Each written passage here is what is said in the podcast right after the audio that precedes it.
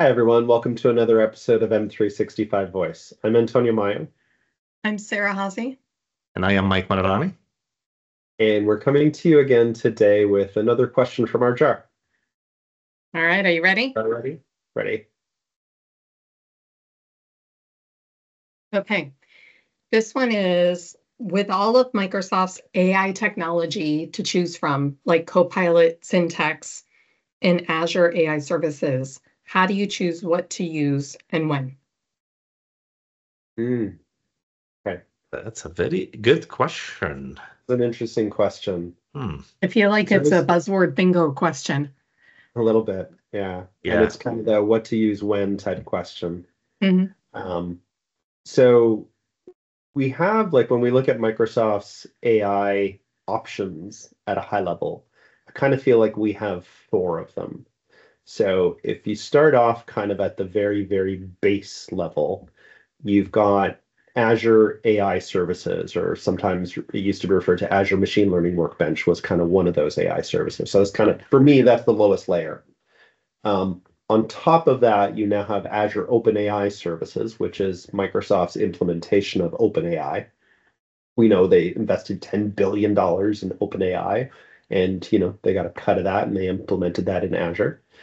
Um, and then on top of that, you've got other AI services, one of which is Microsoft Syntex, or what's now called SharePoint Premium. And another one is Copilot. I kind of view those two kind of at a similar level, if you will. Yeah, and I guess it depends on the well, this is what we're going to talk about the, the different scenarios and who can use what and who can build what as well, because it's not about the use, it's how you actually can get um, models or Mhm. um, um, other services work into like what kind of skill sets you want to have to Mhm. kind of get your environment and your organization to use any of those services. Yeah. Like if we start at that lowest level, so Azure AI services, um, there are a lot of different AI-based services at that level. And that's often for organizations that want to build their own AI applications or own AI services on top of Azure. So you can actually go down to the level of choosing which machine learning or which deep learning algorithm you want to use. You can train your own large language models and you can build your own you know, fundamental AI components at that level. So that's usually a really big lift where you've got you've got a lot of data that you're going to base your own large language model on, or you're going to base your own mm-hmm. machine learning algorithms on, and you're going to train your own models based on that data. But if you're building that in Azure, you really critically have to think about who you're allowing to get into Azure to do that. And Right. for many companies, if you're a small organization and you wear many hats, maybe that's not such a hard thing. But if you're at a mid-sized or a large organization, um, it's going to be, they should be highly specific about who they allow that kind of access. And whether you're using, I think, a resource group, if they still call it that, or you actually have a level of Azure admin or other Azure access, many companies should be paying attention to how people actually can cook in that kitchen. Absolutely. Um, that's usually the domain of data scientists, where they're used to managing large data repositories. They understand how machine learning algorithms work. They've used other open source AI t- technologies like TensorFlow, for example, that is a kind of a competing service, if you will. It's an open source service.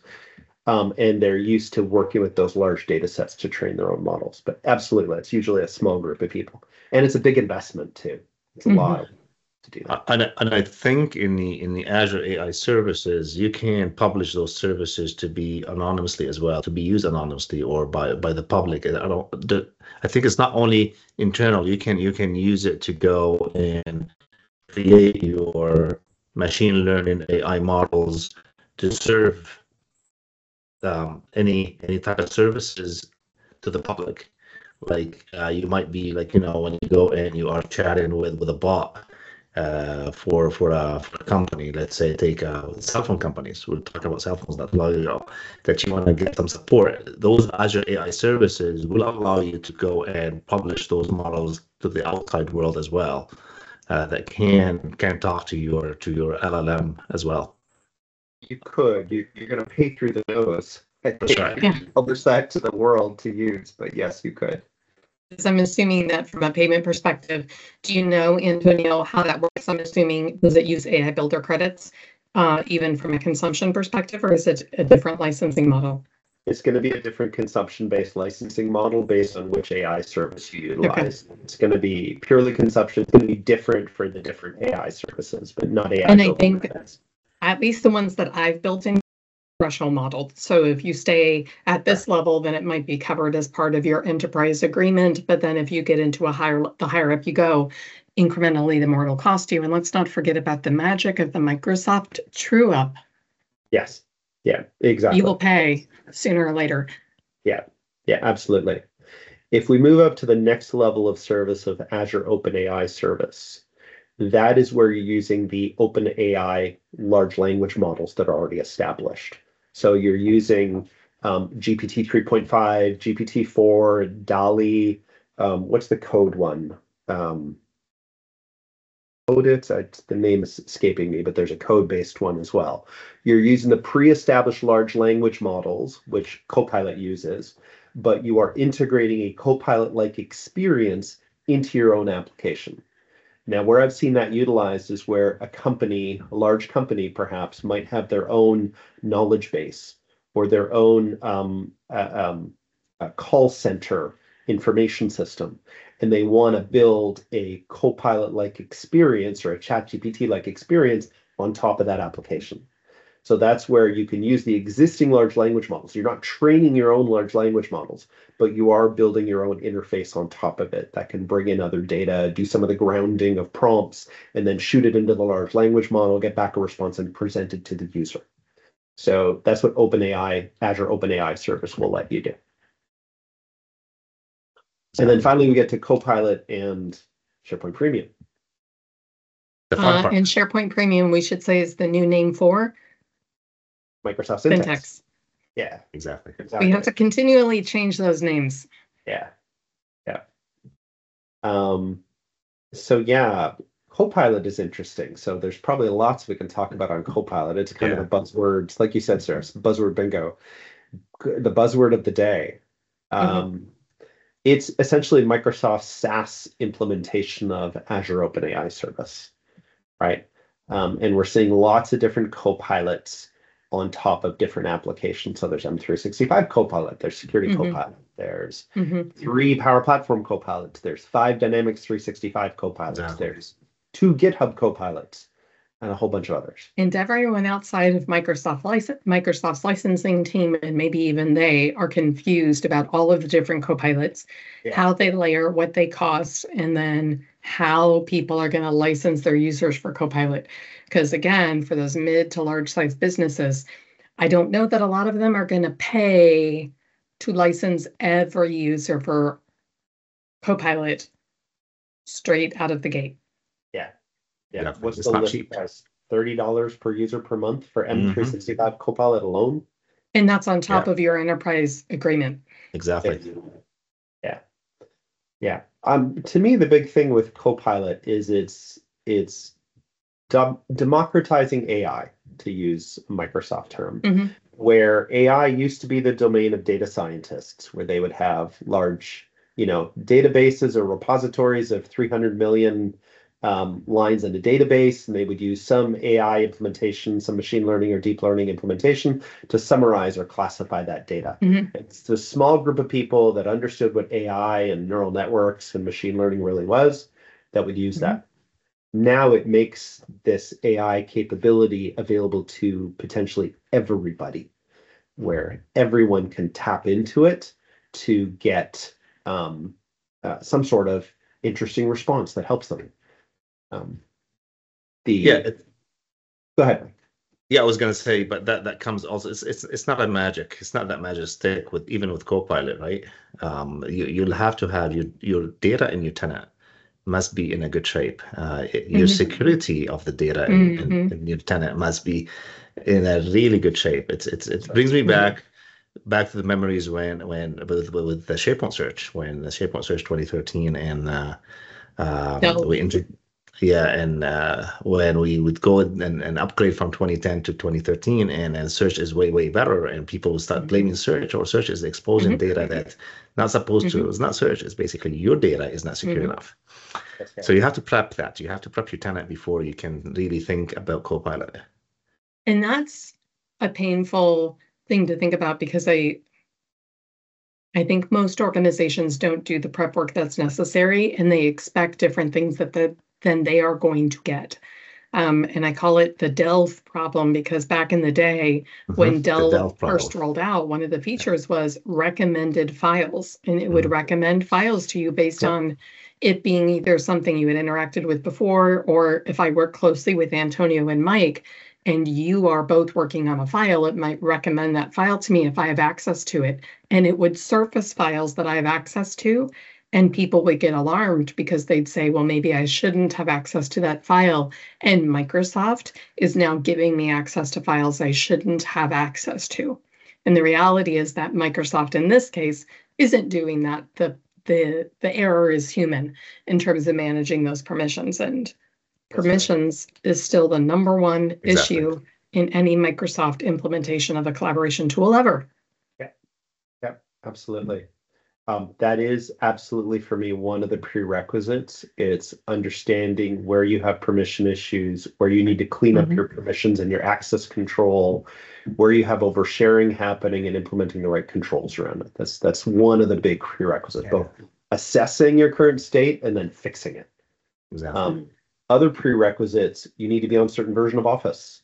You need to be a certain version of Outlook. You need to be on the new Outlook if you want um, the Copilot experience in Outlook, for example. And don't you have to be on something more current, like the current channel or the monthly channel, not a semi-annual channel? So I know a lot of companies don't right. want to roll out Office updates more often than semi-annually because they're afraid it'll break macros and things that people have built. Correct. But you're yeah. going to have to be a lot more current than that. Yeah, you're absolutely right. You do have to be on current channel or monthly channel. Semi channel, I semi-annual channel doesn't work, even if you upgrade your office to the latest yeah. version. Mm-hmm. Um, and that's a hard change, like like you're saying, Sarah. That's a hard change for some companies, right? You don't just flip that switch overnight to update everybody's office every month. Well, so, and a tale as old as time in the land of SharePoint has been that SharePoint site owners who don't understand how permissions work keep ratcheting up the level of access that they provide to people until they stop telling them that they have an issue accessing files. So it is pervasive across every organization that I've ever worked with that people have full control permissions who should never have that. And they have access to way more confidential or highly sensitive information than they ever should because the site owners don't know, don't remember, inherited a site, and they just want to solve the permissions problem and they over grant permissions. Yeah, yeah, exactly. For sure. Um, I think it's important to understand too with Copilot that it is not optimized for accuracy.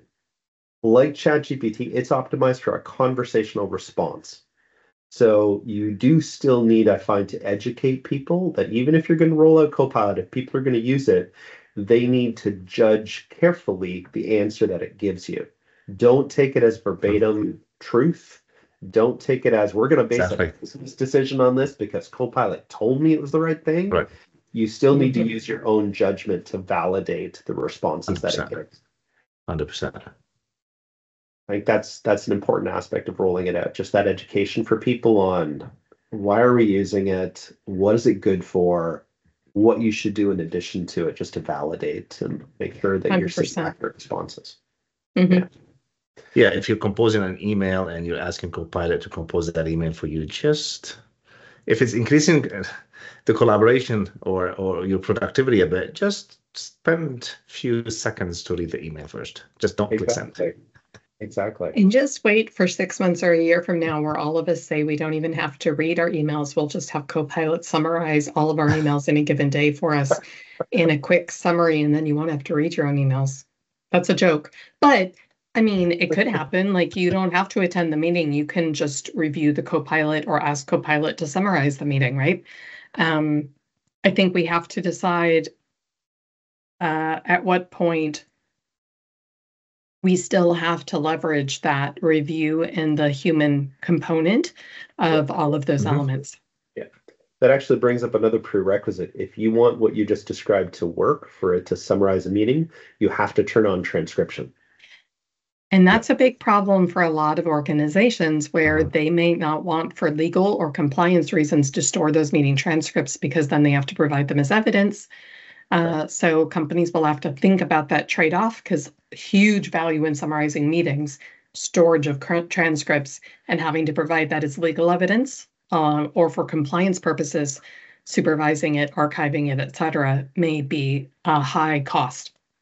Absolutely. Exactly. We, we had a very difficult time in our firm turning on transcription because of privacy concerns and legal concerns. Yeah.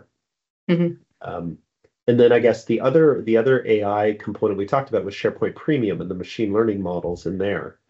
And those I find are best used when we want to um, run AI models against our content. So it's less about the user entering a prompt and get some sort of AI Mhm. response. It's more about I've got documents, I got content. I want machine learning models that understand it and can extract stuff Exactly. Yep. these documents. And at scale. So you're not just running content through there one at a time or look at these five documents. You're doing it with large quantities of things like all of your business receipts you could put into a SharePoint premium AI model, for example, to extrapolate data from Mhm. um, to reimburse expenses is just one example. Exactly. Yeah, if you think about it, it's more the, the, the one of the safest way out of all of the or compared to Copilot because you you you manage on the back end, you manage all the models, you manage how you're going to extract the data, you Mhm. manage how what kind of documents you're dealing with. Uh, so you're not just letting things in the hands of the end users without proper configurations in the back end. Mhm. Yeah. Uh, it's one of them. It's my favorite. I I, I love it. It works well. Uh, um, and it's mature. I think it's mature. It's, it's been around for oh well, it's been three years right now since the Project Mhm. Cortex got introduced. Still not inexpensive. Uh, if you enable it, every user can go out and create a model, but to actually publish the model and have it be used, that's a whole different um, scope. And all of these can be expensive. Correct. Correct. Um, if if if you're if you're using it right now, if you're gonna start using it and you don't care about previous documents from content extractions and you're not gonna load hundreds of thousands of files into the models, then you should be okay. But if if you're gonna build models today and you're gonna say, well, I have millions of documents that I wanna and I wanna have the premium to to extract them. Oh, that's a pretty big bill. Mhm. That that credit card should have an unlimited Yep. dollars on it. Yeah. Five five cents per user. Sorry, five, five cents per page. Per page. Yeah. That that's gets correct. processed with the consumption model of those pages. Correct. Yeah. I think what you were alluding to, Mike, is you can turn off the reprocessing of documents on individual libraries so that only new documents that you add are, Exactly. are processed. Um, which was important for one of our customers because one of our government customers assessed that they had 550,000 document edits or new documents created per month. So wow. at that number, at five cents per page, the if they ran SharePoint premium models across all of those, it would be a significant bill. So the ability to control at a library level to only have new documents versus documents edits processed, um, that was important for them because it allowed them a little bit of control over the cost. Exactly. Yeah, because you just don't thinking want about Antonio for organizations because here's the thing: in in many cases, when you're talking about enterprise licenses, um, if if a user has the ability to turn that on, Microsoft will let it run, and then they're going to true you up later. And Mhm. wow, Yeah, Exactly. That's a bill, a bill and a half. hmm that could be immense. So it's really important for admins and uh, leadership who are in charge of these Microsoft contracts to take proactive steps to ensure they understand how things are being used and uh, are making decisions about where to invest and that people aren't going rogue. Yeah. So we've talked about four different AI technologies within Microsoft and kind of when to use them, starting with um, Azure AI Services, then Azure OpenAI, and then Mhm. Copilot and um, SharePoint Premium, or what be- might be called Microsoft Syntex. So, um, good episode overall. So I hope you guys found it helpful and uh, join us again next time. Thanks, everyone. Thank you.